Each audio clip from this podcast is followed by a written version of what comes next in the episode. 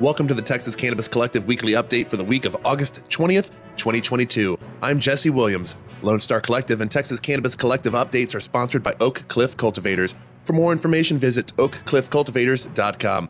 Support also comes from Thrive Apothecary. For more information, visit thrivetx.com. We've got upcoming events as well in Texas. On August 27th is the all-day event CannaRock in Austin, Texas at Come and Take It Live. On October 8th is the Texas Marijuana March and Freedom Festival at the Burnett Park in Fort Worth, Texas at 12 p.m. For more information, visit the events tab in the menu of the Texas Cannabis Collective website. This week in cannabis news, a Court of Appeals decision for the U.S. First Circuit could have major implications for the marijuana industry nationally. A decision from the court ruled that the state's decision to bar out of state operators and non residents from owning a cannabis business in the state was unconstitutional. This court affirmed that the Constitution's Dormant Commerce Clause was in play. The clause, which is meant to prevent states from enforcing laws that unduly restrict interstate commerce unless given specific instruction from Congress, applies to the marijuana industry, and that it applies to the matter regardless of ongoing federal cannabis prohibition. The court noted that Congress has, quote, acknowledged the existence of a market in medical marijuana, though a bill rider which bars the Justice Department from using its funds to interfere in state legal medical cannabis markets.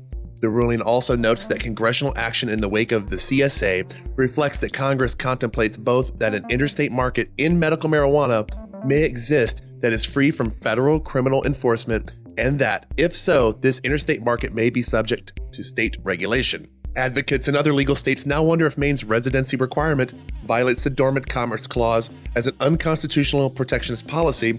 Could the same be argued about state laws that create a priority for licensing under a social equity program? Many of these programs rely on residency to work.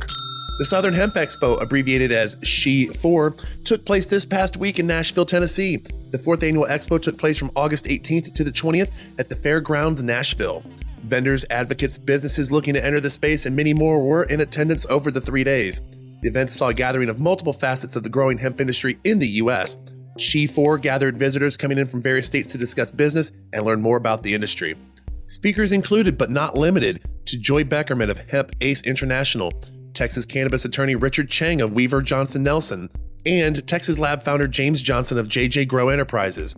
The next event coming up from founder Morris Beegle will be NOCO in Colorado Springs at the end of March in 2023. Be on the lookout for our podcast, episode 50, which was recorded live at SHE4. The U.S. Department of Transportation is proposing new guidance for commercial truck drivers and CBD usage. The department is currently seeking public comment until September 30th. You can find the link on the topic in our online article.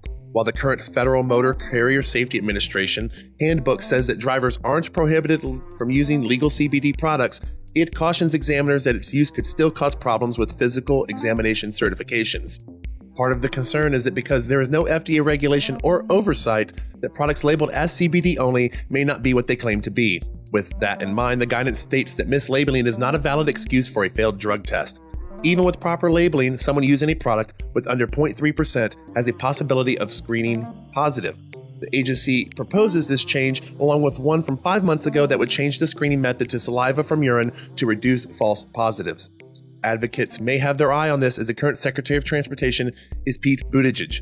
Buttigieg's presidential bid in 2020 contained rhetoric of the harms of prohibition as well as calling for the end of prohibition on all drugs but yet he has yet to take steps to update DOT marijuana policy since taking his current position. That is it for this week in Cannabis News Review here at the Texas Cannabis Collective.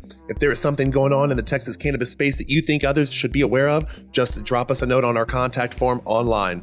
Be sure to subscribe to our newsletter at txcannaco.com and search for Lone Star Collective Podcast in your search engine to get updates about our show and weekly news. Like and subscribe to our YouTube channel for updates as well. Texas Cannabis Collective. Have a safe week, Texas, and stay hydrated to beat the heat.